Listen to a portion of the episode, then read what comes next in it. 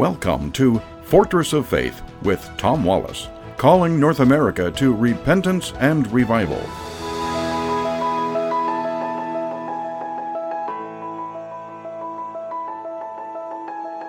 Well, welcome back once again to the Corner of Truth and Courage. I have been sharing with you for many years now on the radio about the great moving revival that occurred on Lewis Island, off the coast of Scotland in the Hebrides. And those of you who've listened to our broadcasts through the years, you know I've spoken of this often because it's very moving and very touching. It has influenced me in many, many ways. Probably of all the revivals that I've studied through the years, this has impacted me the most. Duncan Campbell was the great preacher that God used in a miraculous way. Oh, what a moving revival. It lasted 3 years. He went to preach there on Lewis Island for 10 days and ended up going on for 3 years. Oh, what a moving of God that occurred there. It spread from one island to the next. Lewis Island is the largest of the Hebrides, Skye and others. And then it swept into parts of the mainland in Scotland. And my prayer is this, oh God, do it again. But there's a new development, a new wrinkle about the story of Duncan Campbell, Lewis Island, and the revivals there. There were a number of other revivals, not as big, as impactful as the one in 1949, but in the early 40s and so on there. And these two ladies who were used of God in the 49 revival, I've spoken to them often, Peggy and Christine Smith, who prayed that God would move in a great, mighty way. And it's because of their prayers. One, Peggy was blind, the other one was bent over with arthritis, and they couldn't leave their homes, and their pastor, Mackay, joined in prayer with them, with the men, and that began the revival there.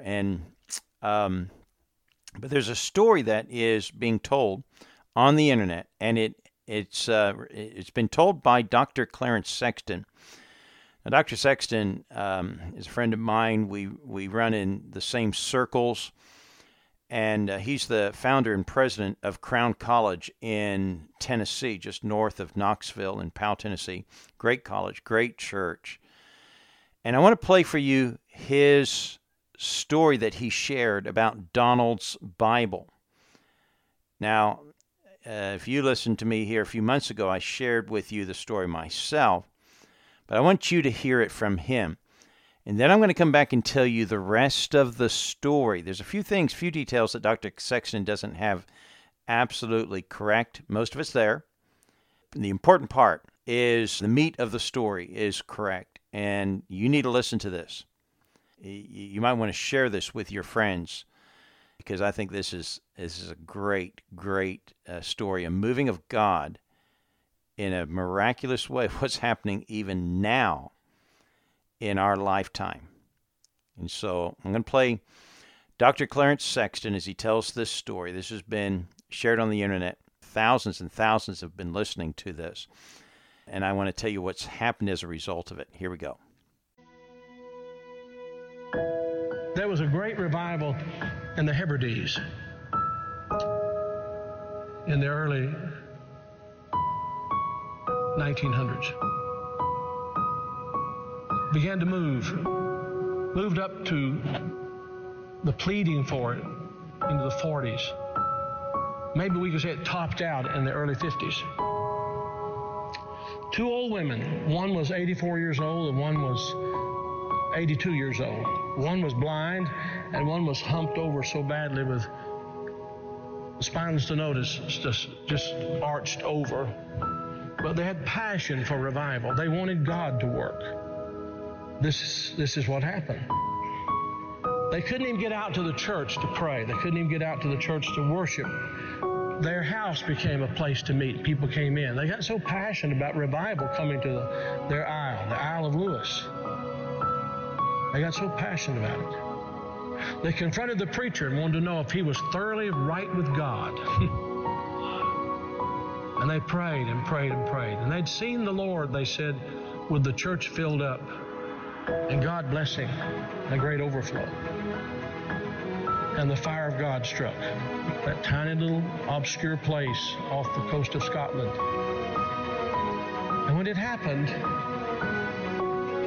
there was a young teenage boy that got saved in it. His name was Donald. And the preacher became so dependent upon Donald and so close to Donald, he would ask him to lead in public prayers and help him with the meetings, and he did. Oh, how God worked. People began to hear about it, and the revival fire spread. It spread. God blessed in a great way. Those two old women, the people, kind of people, people don't want in their church anymore. And from that same island, there was a young girl who was a cousin to Donald Smith, who immigrated to America. Her name was Mary Anne Smith MacLeod. She came to America in 1936. She met a man named Fred, and they were married. They fell in love. They were married. God blessed in a great way. And those old women were her aunts, and they came out of that fiery revival, They really experienced revival. And they sent a Bible, of the Word of God that had been used in a special way in that revival, to Mary Ann. She started having children. I think it was 1937 she had her first child. They named him after his father, Fred. Then she had her second child, named after herself, Mary Ann. Then she had her third child, Elizabeth. Then she had her fourth child, and she was so impacted by this teenage boy God had used in that revival of the Hebrides. She named him Donald. And she gave him that Bible, the Hebrides Revival Bible. He was born in 1946. He's now the 45th President of the United States.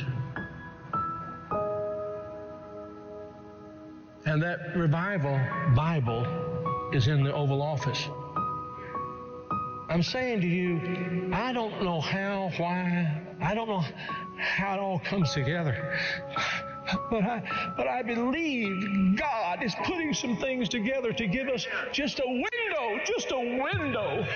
If he could find some open people who know what the window's for. Can this be the time the window is open? Providentially, God has prepared the moment, and we will become the people of prayer, pleading with God. This is a plea. Will thou not revive us again? Will you be a part of that? Will you?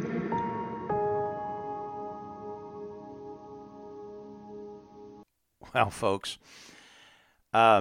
Donald's Bible is an amazing story, and Mary Anne Smith MacLeod is President Trump's mom.